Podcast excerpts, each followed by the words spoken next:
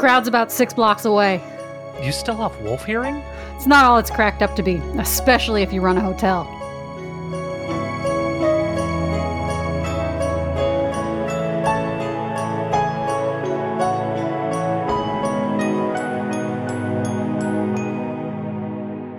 Welcome to Storybroke. Miserably ever after.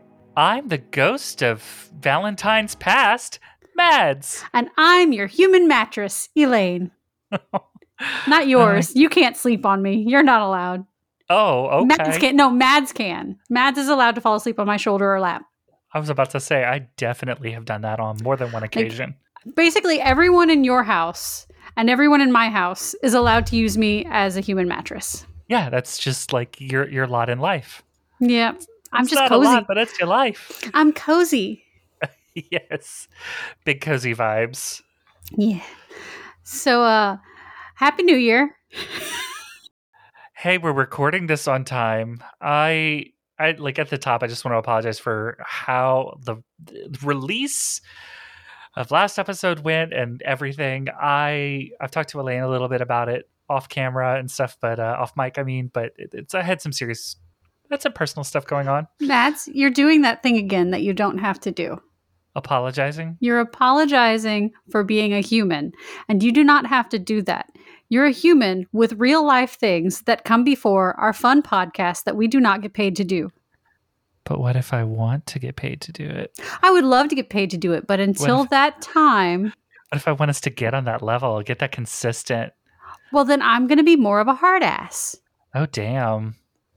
Producer All Modi right. Lane. I don't know about y'all, but like my, my nipples got completely hard just there. It's a little weird. I have a degree in Um, broadcasting. Do you need me to be a producer? Because I've been nice producer lately, which is just like, hey, I didn't do my notes either. But I mean, if we're gonna do this, we're gonna do this. Let's get it done. Let's do, Okay, let's do this. So, um, so this week we're talking about oh god, what's the actual episode? Child of the Moon. Child of the? Moon, I think. yes. Yeah, it, it's kind of a generic werewolfy name for an episode. but- yeah. And they've got a yeah. It's it's it's Ruby. I have I have thoughts. what we're going to do this week, we're going to try something out. New year, new format, right? Uh, we're going to see if it works. And if we hate it, we won't do it again. Uh, instead of going scene by scene and talking each scene to death, like we occasionally do, and then we get off on tangents because we aren't actually interested in the scene, we're going to talk about just the general overarching themes and the plot and the story itself, which is how I intended it to go since episode one. yes.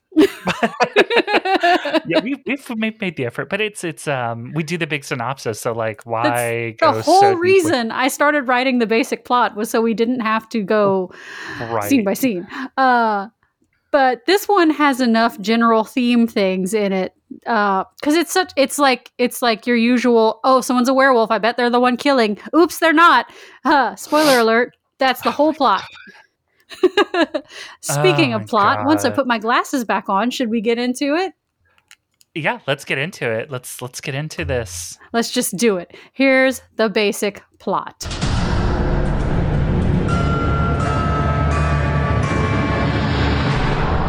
Once upon a time, as Red and Snow ran from the Queen's men, Red tore her cloak. Worried that the magic might not work if it was damaged, she told Snow to continue on without her so she could go find a secluded spot to ride out Wolf's time. They planned to meet back up in the morning. But Red was soon found by another werewolf who stole her cloak and took her to his den to meet his pack. There, leading the pack, was her mother, her mother explained that Granny didn't accept her wolfiness and stole Red from her. But she had chosen the wolf life and offered to show Red how to control the animal inside of her by accepting and giving into it. And it worked. Red ran with the rest of the pack and no longer feared the other side of herself, which helped her control and remember how she behaved in wild form. But then, Snow tracked her down, fearing the soldiers had found her first, and the pack didn't trust her. They trusted her even less when the Queen's men followed her to the den and attacked, killing one of the packmates. After handling the invaders, Red's mother told her that since she was a wolf now, Red needed to kill Snow to pay for the loss they'd suffered. When Red refused, she moved to do it herself and cha- changed into a wolf at will and lunged at Snow. Red transformed into a wolf and knocked her mother off her path, pushing her onto a very pointy object and fa- fatally wounding her. Red apologized. Her dying mother accused her of choosing her human side over the wolf side. Red, through tears, explained that no, she'd chosen herself. She buried her mother and apologized to Snow, but Snow understood wanting to be with her mother. Red thanked her for accepting her for who she is, both wolf and human, and not forcing her to pick a side. They continued on to find a nice cabin to hide out in. Meanwhile, in Storybrooke, the dwarfs have found diamonds. Their fairy dust supply is about to be replenished. David must keep the tattered portal hat safe until they can grind enough dust to make it work. Ruby's worried that between her missing magic cloak and her lack of practice over the past 28 years, she won't be able to control herself at Wolf's time. She and Granny decide to play it safe and barricade her in the walk in freezer, although David trusts that the good in Ruby will overpower the bloodthirsty urges. District Attorney Spencer, aka King Fake Dad, tells David to watch his back because he doesn't think he's leading the town well and will happily take him down. David brushes his threats off. The next morning, they find the freezer ripped open and follow the tracks to find Ruby asleep in the woods. Upon waking her, she panics because she can't remember getting out and is worried she may have hurt someone. On cue, David gets a call about an illegally parked car at the cannery. When they arrive, it's the tow truck belonging to Billy, the sweet mechanic who flirted with Ruby back in season 1, who was once a mouse named Gus back in the Enchanted Forest. Under the truck, they find Billy's mangled torso and his lower body in a dumpster several yards away. Ruby is convinced she murdered this poor, sweet man and asks David to arrest her, hoping she'll be more contained in a jail cell. Spencer riles up the townsfolk into a murderous frenzy, convincing them that David is endangering the town by not letting them kill Ruby. David, Granny, and Belle try to hide Ruby in the library, while David and Granny go in search of the real murderer. Ruby tricks Belle, locks her in the library, and runs off into the night. Granny uses her wolf sniffing powers to track Billy's scent to Spencer's car, in which they find rope, a blanket, a bloody axe, and Ruby's magic cloak. They arrive just in time to find an angry mob circling around a scared wolf, Ruby. David tells the townsfolk that Spencer is the murderer and convinces them to let him talk the wolf down.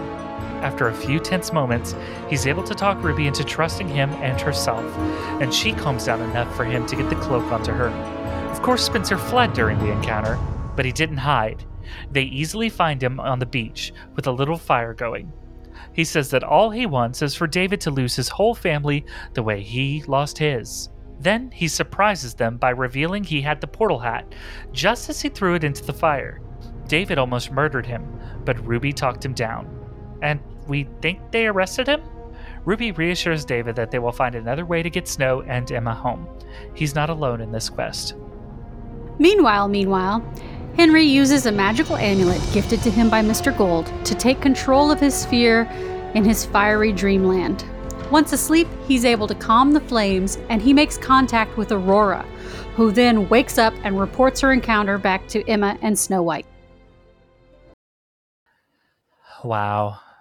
Yeah, that was a There's, there's a lot in this episode. that was a wolfy episode and you know there's there's murder there's wolves there's more Mhm. murder there's another framing but thankfully it only lasts one episode There's a lot happening in this episode, and at the same time, not a lot. yeah um i i am completely i'm just going to start with the murder first i'm completely just floored by how completely deranged uh king george is Yeah. he's like he he axe murdered a guy He and then cut him a in guy. half Yeah. to stage it as a wolf attack.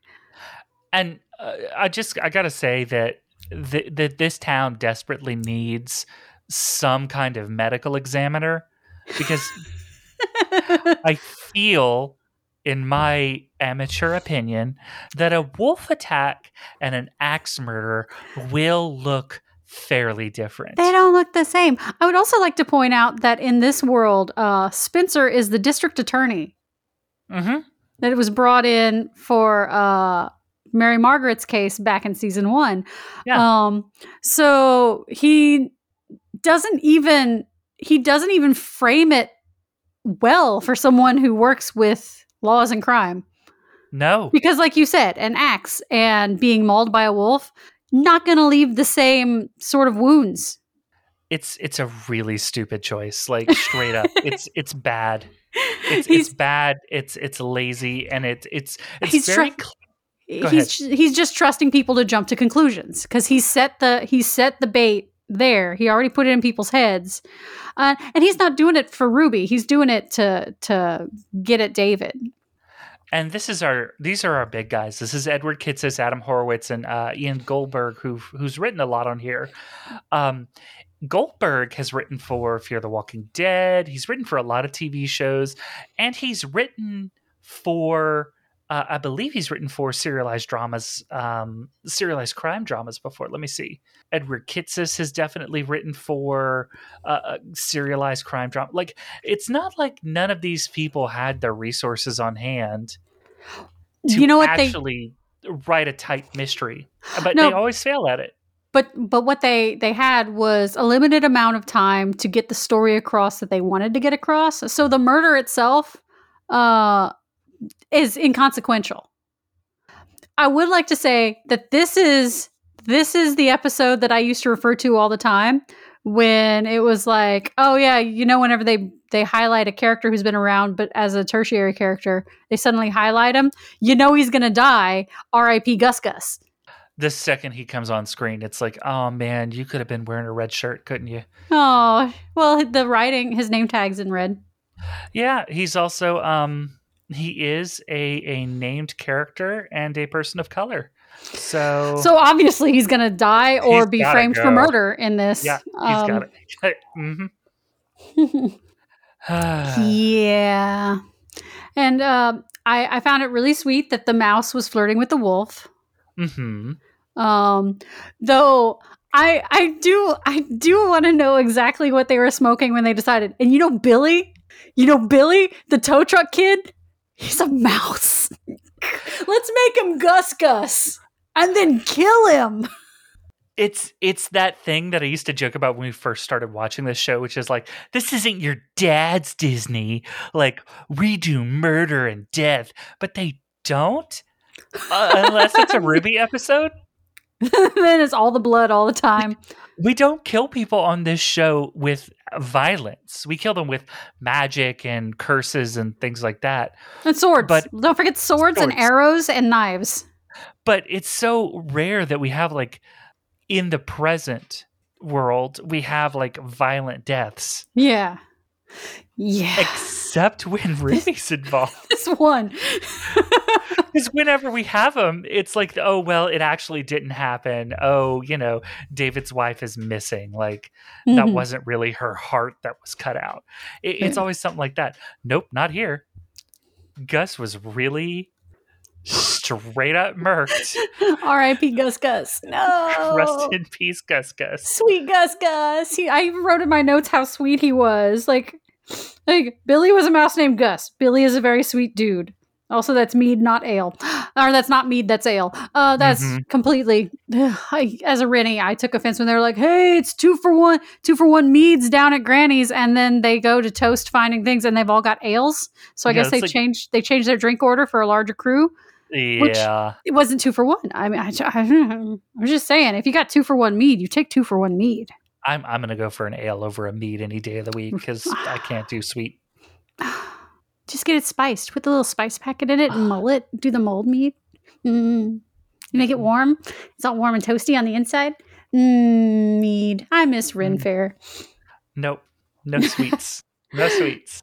So, um, Um, so we have a completely deranged murder to uh, not necessarily start from, but that sort of anchors the whole episode, uh, and then we just forget him. And I, I gotta say, his plot, his idea was to make it look like David was incompetent. Yes, which There's really he, so many ways he could have done that without an axe murder. so that anyway, Said, that said, the sheriff confusing an axe murder for a wolf attack does prove that he didn't. But it does does meet the requirement of proving he's incompetent I- because Yes. how Well, I, I will say, I will also say, the first thing David said was that Ruby didn't do this. So we just didn't give him time to investigate the body. Everyone else who was there jumped on. Well, Spencer ended up being there, right? And saying, look, look, look at this horrible Mhm. monster. She did this. Um, everyone else blamed Ruby before the coroner could come back and say, hey, it's an axe. This all happens in like one day. Yeah. Yeah. So there, everyone jumps. This is about the danger of jumping to conclusions. It's like, it's it's funny. It's it's like a, a riff off of Crying Wolf, but a completely different uh, theme and lesson. Spencer and the wolf. Spencer and the Wolf. Oh, poor Peter. Mm. Uh, Yeah. Oh, So the the murder absolutely didn't fit the accusation. Um, No. I don't know, maybe murder people people cleaner. Also, as you were saying, if he wanted to make David look incompetent, he just had to let David do for a little while. Yeah, like there, there's no urgency there. Especially if you're going to continue insisting calling him David instead of Charming or whatever. I know his real name was David in the Enchanted Forest, but if we're still calling him David Nolan, we have to expect him to act a little dumb. Yeah, my my thing is like, okay, so not only blah blah blah blah, his real goal wasn't just to make David look incompetent. His real goal was to get the hat, which he knew about somehow, and destroy it theatrically. Oh, you know that he's the DA. He's got, probably paying people to spy on him to figure out where his weaknesses are. So he probably had someone watch him lock that hat up. I'm writing this for you. Congratulations. Because I was Uh, gonna say, there's no reason why he should know about this. It's true. I, I can't imagine that the hat that transports people between worlds is common knowledge it's true. because if it were, there'd be a whole lot of people trying to get back to the enchanted forest world. And instead, they're just waiting for David to tell them how to do it. No one's trying to do the legwork themselves. They're just waiting on their Prince Charming to do it because their queen is gone. Yep. Their queen being Snow White. Yeah. Um, the actual leader. the actual leader of this town, who is uh, MIA. yeah. He's she's Because- the brain, and she's got some bronze, and he's Yeah. the the brawn and the charisma. He's the haircut. Like I said, He's he's the haircut and the the eleventh hour motivational speech. he's very good at it. Like I said, the charisma. He gives two very short motivational speeches in this. It's very good. Um, so yeah, uh, However, despite the fact that we're talking a lot about David, this episode is ostensibly about Ruby. Both yes, both story arcs are ost- ostensibly about Ruby. Yes, However, she has no autonomy. She has no control over her plot. It's it's it's really it bothers me a not lot. until the the very very end of her Once Upon a Time story, she finally takes control of her own plot. like uh, the way this the episode is written it's like they want us to consider ruby the main character in both plots however in in the the the present once in the present Storybrooke Oh yeah, she's way too helpless in the present. she's just she's she's like an obstacle I will that argue. david has to overcome I will argue in the past that the whole point of her storyline is that she doesn't trust herself and she doesn't consider herself to be her own main character, which is Mhm. why these other people, because she's been told that her wolf side is bad by her granny, and now she meets her mother, who she thought was dead, and she's being told her human side is actually the bad side, and they are forcing her to choose, and so she's not in control either way. And that part of the story is about her regaining control of her own story and choosing to be both. okay fair that said i don't think her mom needed to die for that to happen I agree. i don't think she had to accidentally kill her mom.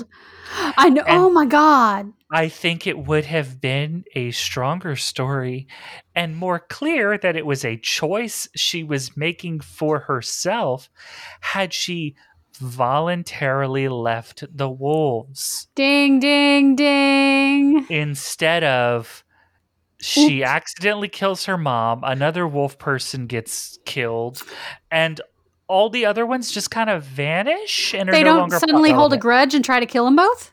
Yeah, they're just gone. They just they're just They don't try I- to defend their pack. nope. Yeah, poking holes in that. Yep.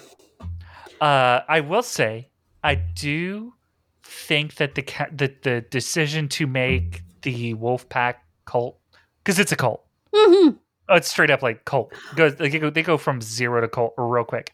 Um, I do think the casting of Annabeth Gish was really good. hmm Um, she's in a lot of the Mike Flanagan stuff. She was in oh god, I have to pull it up. She was in The Haunting of Hill House. She was Mrs. Dudley. Okay. She's the one of the caretakers. Okay. Okay. Yeah. Yeah. Yeah. Yeah. yeah. Um, yeah. Uh, she was great in that. She's going to be in Fall of the House of Usher, which I'm really excited about. And uh, she was in Midnight Mass, which I have not seen yet, but I plan to watch soon. I I I loved her. She was great. Uh, I thought it was very interesting their choice of the den that they chose, which is a, a castle that like sunk underground. Luther said it was surprising there was so much natural light for an underground den. Mhm. Um, I was surprised to see us walk into this this underground den with columns and velvet and drapes and not see an orgy going on. yeah. The vibe of that every- place was definitely like underground sex cult. Every time we see some sort of underground den like this in other types of fantasy, there is absolutely always like, and these people are always like brainwashed having an orgy. Um, and there's always one person sitting in the back just taking it all in who's the overseer, not participating, just watching and eating grapes or something, or slowly drinking out of a chalice, looking bored. While an Yeah. orgy goes on around. And that's what, as soon as they walked down into this, I was like looking around. I was like, someone's at least got to be making out in here, right? Yeah, that's like the HBO version of this show. And Wolf Queen Lady has a conversation with Snow White where both of them look out onto the orgy. Um, oh, you mean red? I'm just kidding. Yeah. Um, that would never happen on an HBO show. Two women talking. Talking during an orgy with their tops on? That would it would never happen. Specifically with their tops on. Because Yeah, no. I, uh, every poor woman who acts in fantasy is like, oh, hey, by the way, in your clause, in your, your contract, there is a clause where you're going to be topless at least three episodes. Oh yeah. At least three. Your butt, though, don't worry. We'll get you a butt double. Yeah, you get a butt double, but we gotta see them But titties. the boobs, those yours. Yeah. Gotta see them tits. Men, you good. Yeah. You don't even have to take your shirt off. No, we'll just V-neck it once. You're fine. No nipples for you, sir. The only the only exception Sorry. being we did get to see Jon Snow's butt. We did get to see. Was that his actual butt or was that a stunt butt? Oh no no no no no! Game of Thrones. Game of Thrones showed actual peen. So twice. Yeah, yeah, but not not from anyone who you want to see it from. the fir- very first season, they they showed. um I'm not saying I wanted to see any peen on my screen. Theon um, Greyjoy. They show they showed Theon, which was obviously stunt dick, right? Oh God, I don't want to think that hard about Lily Allen's brother. Alfie, Um, is that your real dick? I don't want to think that hard about Alfie's. How me. um, and then they, of course, showed like an infected one several seasons later from the acting troupe, which was uh, Yeah. a good way to open an episode. Certainly no, was. it was not. It was not a good way to open an episode, and uh, we were all offended. Thanks. It was mostly there for shock, much like uh, killing Ruby's everything. mom. yes, yes. Uh, it's just they didn't want to have to hire the actress again. That really felt like what it was. Mhm. It, it felt like one, they didn't want to use this actress again, loose and two, it was more to make Snow okay with Ruby leaving. Yeah, because Snow would absolutely do anything to be with her own mother, so she would feel bad if she made Ruby if she felt like she made Ruby leave. Yeah.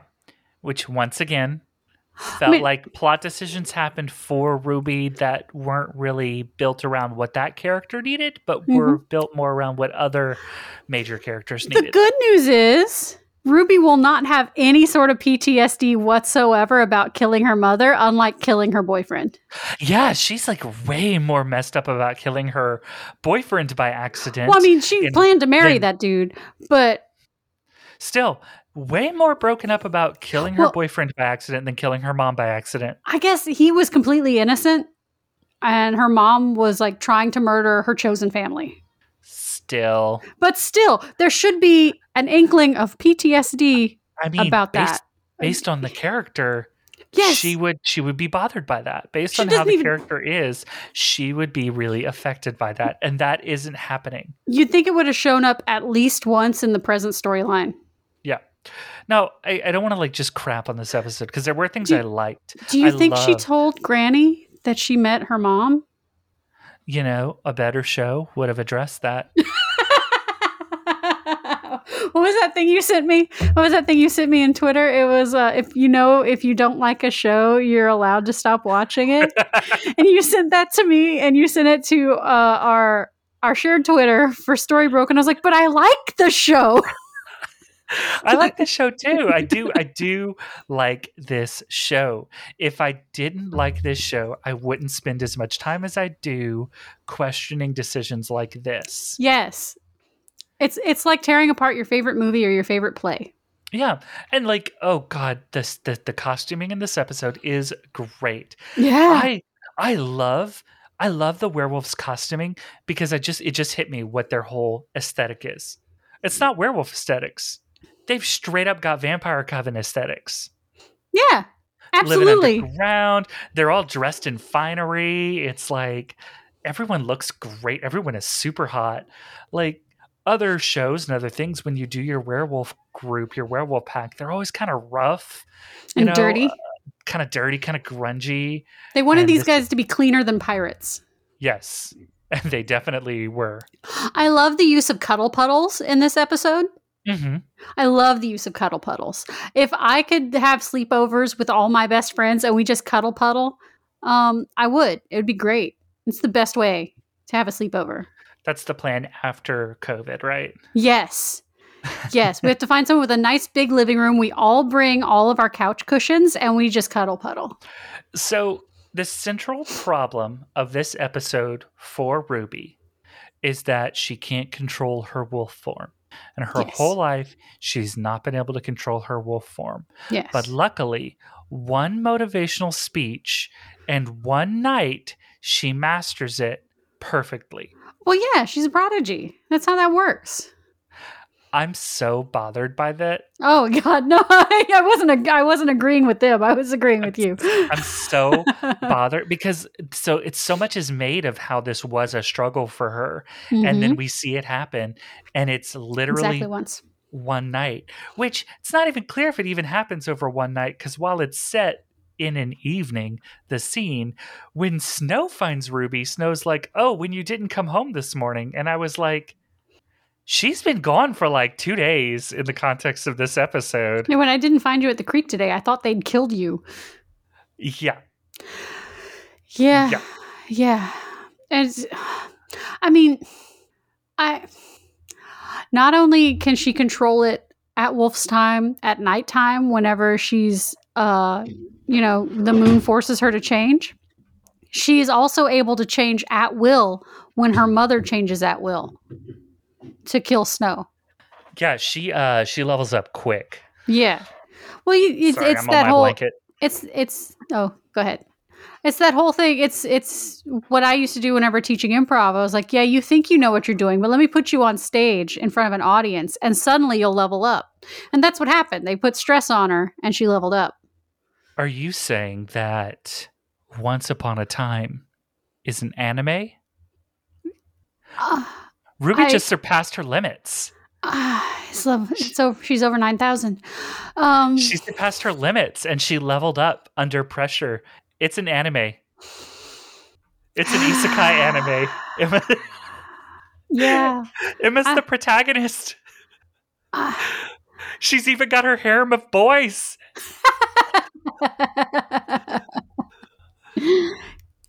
i you know what i can't argue with that Once Upon a Time is anime. I, i'm not going to argue with you here because i can't no that's valid that is completely solid I'm going to be tweeting this it. at the anime sickos boys. You better. If you don't, be like, notice me, senpai. Once Upon a Time is anime.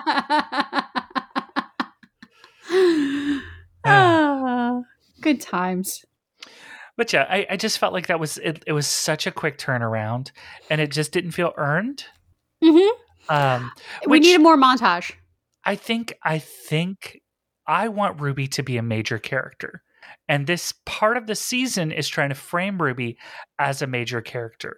But with stories like this, they're still treating her the way they treated her and wrote her in season one, where she's a side character and her motivations and and oh, broader arc isn't as important as Snow or Prince Charming's. I want to touch on something that she says towards the end of Mm-hmm. her her wolf arc, in which her mother tells her to kill Snow, and she screams. Uh, she tells her mother, "No, I'm not a murderer."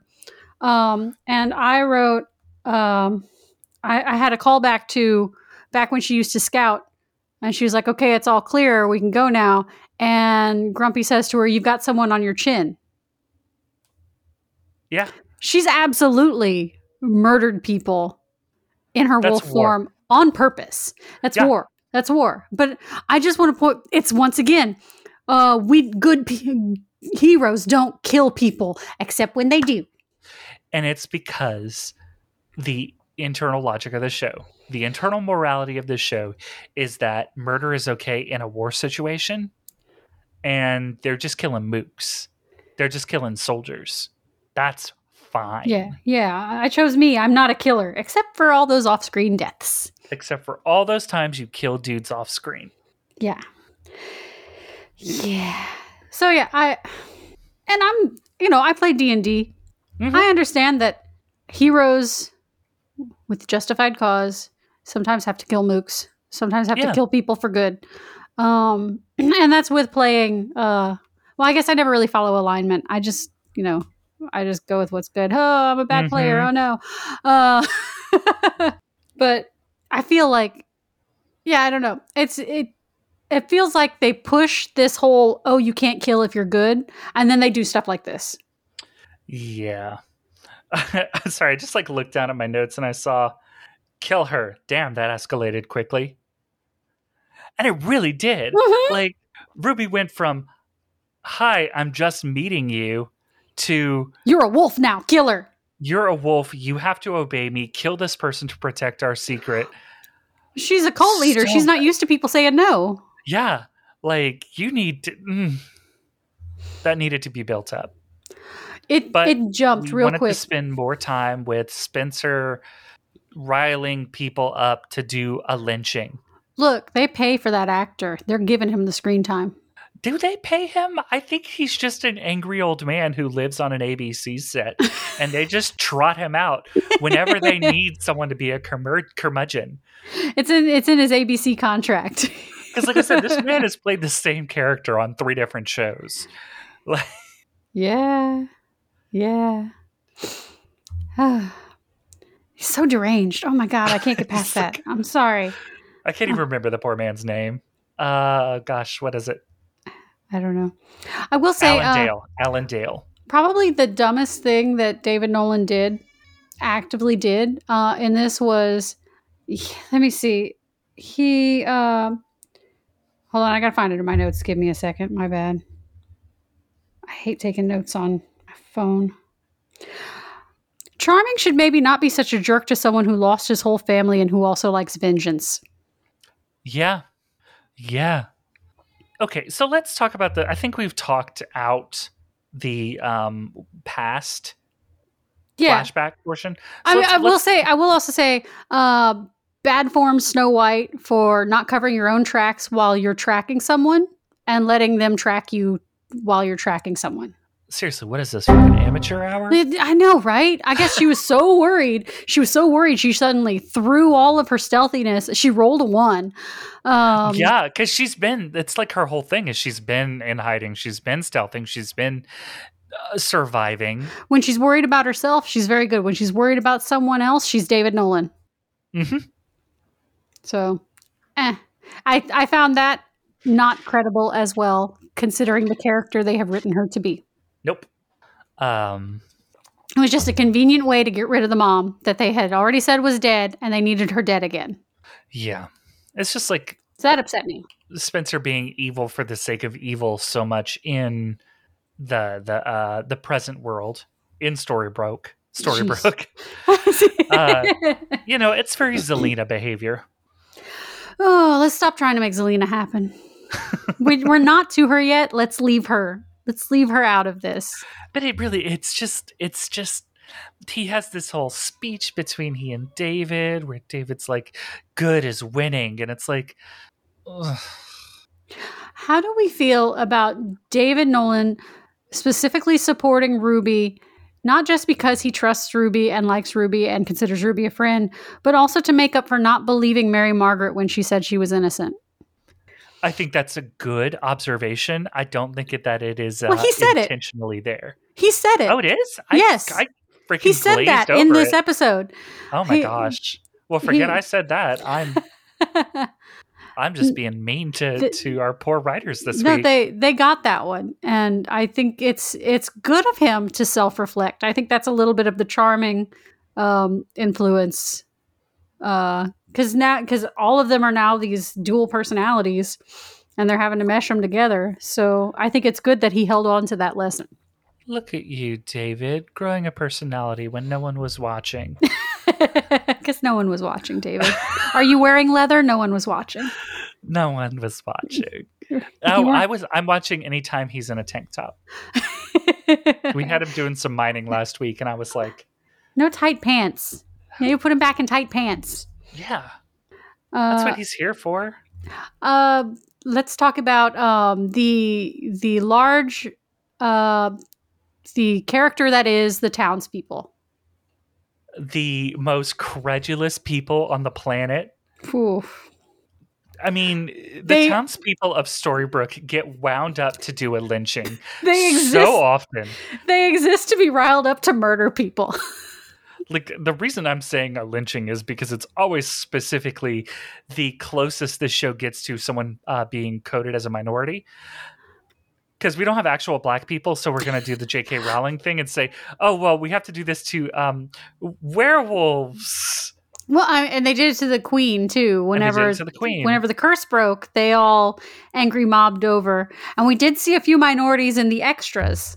Yep, and anyone who is othered in Storybrooke Yes. is at risk. Yikes. which is wild given that you know it's a town full of people who are basically magical creatures Who used to be mice? why the only Is- thing i can think of they- is they needed to kill someone off they wanted to make sure he was an actual storybook They were person Is it because they were sapient mice? I think it's I, I think it's because they needed to kill someone off for their own reasons they decided they needed to kill someone but they didn't want to kill someone that they would need later and no one's gonna need gus the mouse from cinderella Ashley might. Ashley, who the hell is that? Cinderella, the pregnant I no, no. she stopped existing after season one. I- She did. Ah. She just stopped existing after season one. So what? we don't need her anymore. He didn't. She. He didn't come back and find his friend.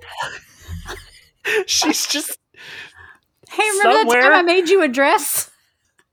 I was a mouse. Hi, you need your car towed? yeah. Because if he were going to be a major character, he would have been a tailor. Let's talk about how Granny's terrifying. I love that shot she took. Good on her. Whenever she she shot an arrow and hit just his gun, it just reaffirmed. And then she was like, "The next one goes between your eyes." It just reaffirmed to me how scary Granny is. Oh, she's not messing around. She's scary. I, I would love love, a flashback of of her. Like, I want to see what Granny was like when she was young. Yeah, I agree. I want that too. She, she seems like she was a badass. I want to see her getting bitten by the werewolf. I want to know how she went from being badass hunter werewolf lady to Granny. I have to protect you, granddaughter. How did she go from? She may have had a bad experience with her daughter. Her God, daughter wouldn't it turned. be nice if that were addressed in the story? Yeah. It would sure would be nice if all these fun backstories that no one lets us see would be seen. because it's it's sorry it's just a matter of the show it's so there's so much of the show that revolves around giving backstory to these characters and so when they don't it's weird Uh, it it reminds me of improv long form, mm-hmm, mm-hmm. in which some really cool story is mentioned, and instead of seeing that story or that story ever, ever being pertinent to the actual show happens, instead we completely gloss over it, forget it happened, and do something less interesting. That's I this did- show. i did enjoy um sorry my brain just shut off never mind i didn't enjoy anything i hate everything uh sorry I, I i think i like looked down and then i saw my notes and i got distracted by why did i write de beers dislike to that in brackets Is it jewelry related? Oh, it's the diamonds. oh the diamonds the diamonds spontaneously appear in the mine The diamonds appear and they're so excited so they can grind them up and turn them into not diamonds. yes Yes, because that's how fairy dust works, and that makes sense. but it's Um, made of special diamonds May I magic give diamonds May I give an a dishonorable mention to my favorite Belle quote? sure So Belle is trying to pep talk Ruby.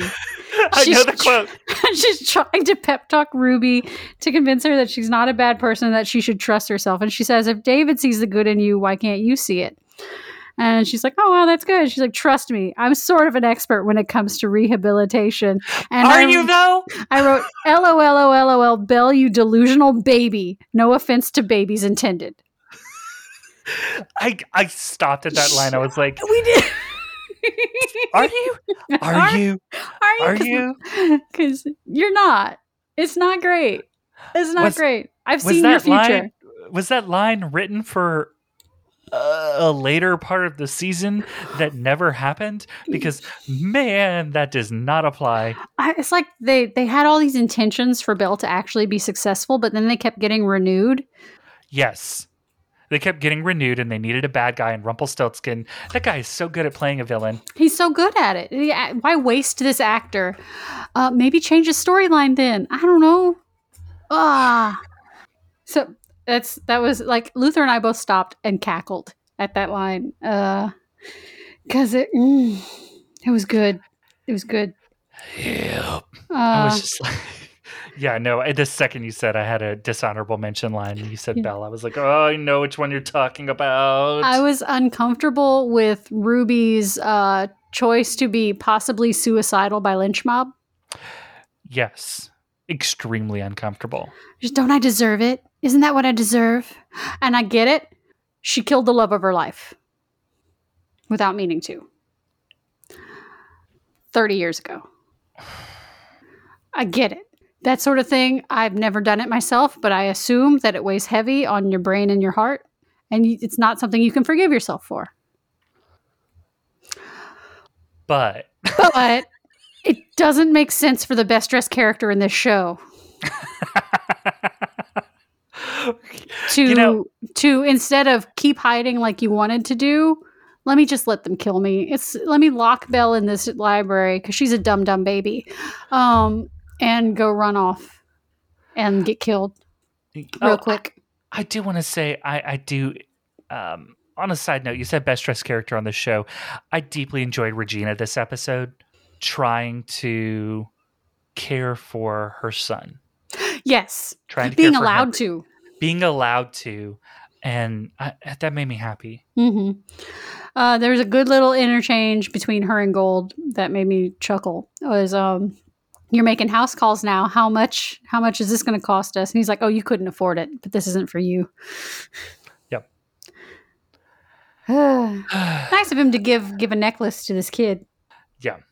I'm Ah. sure that it's not in any way self motivated and uh, his intentions are pure and good, Certainly. right? Well, for Right? right, at least right now, that's what it looks like, and it's fine. Yeah, yeah, yeah. it's yeah. fine. Um, so I want to say next week is the end of this story arc, right? Or do we have, I have more? no idea. I haven't Oh watched. I mean, here's the thing: we binge watched this episode or this season um, right after I gave birth. Um, So it's all a big old blur. I don't know what comes next. It wasn't until I looked at the title of this one and was like, oh, it's the werewolf episode. And Luther thought I was talking about the other werewolf episode from the first season. I was like, no, no, no, we did that already. We're doing the other werewolf episode where someone else innocent dies.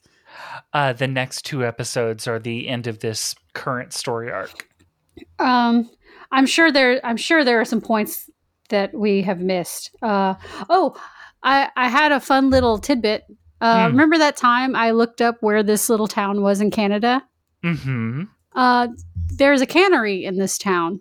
That's where the the p- truck was illegally parked. So they went to the cannery. That's the name of Granny's Diner. Is the cannery. Huh. I thought that was cute because that's probably what the town's known for. Is like they're the canning town in that area. You know what I thought was cute? Hmm. Uh, everyone's wig except for the Wolf Queen. Yeah. Yeah. Uh, also, the the mob scene uh, is randomly raining in like two shots, and it's not in the rest. And I I cackled. so so Quinn was the name of the werewolf that uh found Ruby and stole her cloak. Also, people keep stealing Ruby's belongings, and that's really rude. Um She needs to like I don't know sew that on. Like just sew that onto her dress or something. Like get some snaps, I- something so it just can't be snatched so easily. so when we we just see this guy lurking and being creepy, but then we see his eyes flash gold, and my brain is so stupid. Um, my brain sang to me, "He's got golden witcher eyes." I was just like, oh no, he's a Edward. yes, you see, I would have made the Twilight reference first, but my brain is all Witcher now because we just finished watching all of that in like a week. So My brain went straight to um, uh, my notes say uh, non-equity Rob non-equity Rob Stark's eyes glow. Is he a vampire? lol, because he's dressed like a vampire. They they do. They have vampire aesthetics. It's weird. It's not bad. It's just unusual for werewolves. uh, okay, what did we like about this episode? what did we like? The costuming. Costuming was great. I love Um, the underground set. I love the. I love that Ruby actually, Ruby and Red actually have solid friendships with the main characters. I love the progression of the overarching plot. Us Mhm. getting some un- some some explanation as to why uh, Henry and Aurora are having these dreams. Yeah, that's real cool. I, I enjoyed that uh, Henry was able to make contact with Aurora uh, so quickly. Also, with the exception of changing back into a human from a wolf, which was a little, I felt like the CG werewolves, the CG wolves looked good. Yeah. Oh, yeah. The CG wolf looked great. I the really CG wolf it. looked great, especially like for you know like 2012 ABC. Mhm. Um, held it holds up really well. Uh, I felt the same way about the fiery room. It looks pretty good. I have a fiery fiery room thematic note. I don't know if it was intentional, but Ruby is supposed to learn to control her wolfishness by accepting it and not being afraid of it anymore. And that's exactly what Henry does with the amulet when he falls asleep and finds himself in the fiery room. Hmm. He he accepts that he's in the fiery room and that helps tamp down his fear and he's able to then put out some of the fire and make contact with the other person in the room with him. I know. Um, so Uh, let's my say baby's crying in the other room and I was just like, mm. uh, best dressed is Ruby. Best dressed is Ruby. That necklace? Oh my god, I want that necklace on me. I just kept staring at her necklace the whole time. Um, best dressed Ruby present day, right? Mhm, or mhm. yeah, that's what I thought. I, Present day Ruby, um, best dressed. present day Ruby, fantastic outfit. Um, great hair. God, I want her hair. Me too. Her hair is what I'm I want my hair it. to be. Like I want that hair. Just to time to get some extensions. oh, the good news is we found out that uh, Ruby's cloak still works. Yes, Ruby's cloak still to know. works. Good enough. Um, and uh, the the Spencer is considering that Ruby has been looking for that cloak since the curse lifted. Spencer's been planning this since the curse lifted. Yeah, he got a hold of that quick. Yeah. How did he get a hold of that? Don't worry about it. Where was it? Eh, don't worry How did it. he get the hat? Same way. yeah, he Same just way. Plot got it. convenience. Yeah, David, go put this somewhere safe. Okay. I I'm having a hard time figuring out how to rate this one. I'm not saying we're jumping to rating right now because that's end of show stuff. But um I'm having a hard time figuring out how I feel about this episode. I, I found I enjoyed I was, it. I was very entertained by the episode. I enjoyed watching the episode, even though the plot is a is a is a mess. I missed Snow White. I missed Snow White and I missed Regina. I missed Regina, even though we got to see both of them. And I've kept finding myself waiting for Emma to come on screen. Yeah. I, I I missed the main characters, and I'm I I appreciate that we got some side character main plot.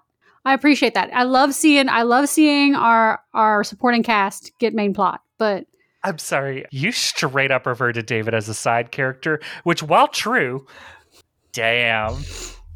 well, he wasn't even he he like yeah No, he was like right. yeah yeah. I'm not even gonna try to butt that. No, Um, I prefer Prince Charming. Thank you. Uh, David Nolan. eh. Yeah. I like him in the past. He's my main Yeah. character in the past. Yeah. Uh, and later, whenever you know he gets to actually be himself, which is when Snow's there. When Snow's not there, he's just like grasping. So yeah. because they are a unit. Uh, Well, so yeah, I know you don't want to jump straight to rating, but, But- I can tell that the amount of voice I have with this cold Hmm. is running out. So, that's okay. We've been talking for almost an hour. uh, how many, um, Inconveniently placed pointy things. dude, so many this episode. hmm Oh, wait, before we go on, I did want to talk about Spencer with the hat reveal. It's so obvious that he's got the hat. It's so obvious that he's got that something. He should just have it out in the out and visible from the I- beginning of the scene and just change the dialogue. Yeah. It's so it looks so bad. It looks so goofy. It looks so Ugh. goofy. Ugh. Uh, I Also, the editing of that punch is very awkward. you killed an innocent man. He was a mouse. He was better than you'll ever be. Like that man is deranged. I just can't get past most deranged character. He's more evil than every other supposedly evil character we're supposed to have in this show. Every time they try to make like if they wanted um spoilers for a few seasons from now, he's more evil than Emma ever was as as um as the dark one. Yeah. Also, just just spoilers for because it's going to be a couple years before we get there. I do not like how they wrote Emma as the dark one because it's so lame. There, I said it. Um, We're getting there. We're getting there. it's lame. It's so lame. It's not interesting. It's lame. It's boring. Uh, It's so the there. worst hair of the it's the worst hair of the show. I don't even care about her hair because she's boring. you basic. I care about her outfit. I can't wait till we get there because I want the outfit. Oh, her outfit's great. But yeah. Any The- the- Hazel. It was a bad idea. Bad idea, and they spent most of a season on it. and It makes me mad. Um, I, as much as I ranted about it, I think that this episode was ultimately entertaining, had a lot of Okay. saving graces. And I want to give it three out of five um, precariously pointy objects, precariously Yeah. placed pointy objects. Yes. I Yeah, I was hovering I'm hovering like I'm trying to figure out 2 or 3 is where I am. I'm trying to figure out 2 or 3 because it's not the worst to watch. It's just got a lot of story things that make me upset. So, It's a filler episode. I'm gonna give it a. Th- I'm gonna agree with you on the three because it was entertaining and it also gave me plenty of stuff to rant about, which is exactly what we need to run a podcast. Yeah. I mean, exactly that. okay. Yeah. So, All right. well, just I just wanted to tell you, uh, may you always run free beneath the moon's pale light. I did like that line. Mhm. And also with you. Amen. Oh, sorry. And with your. Um, no, no, no. I'm spirit. Episcopalian. You said it right. Oh, okay. well, I guess that's it for this week. So this has been Story Broke. Miserably ever after. This has been Storybroke, Miserably Ever After, a Your Pretty Friend production. If you enjoyed this episode, be sure to rate and review us almost anywhere fine podcasts are downloaded. You can also follow us on Twitter at StoryBrokePod. This episode has been made possible thanks to the love and support of our spouses and listeners like you. Thank you.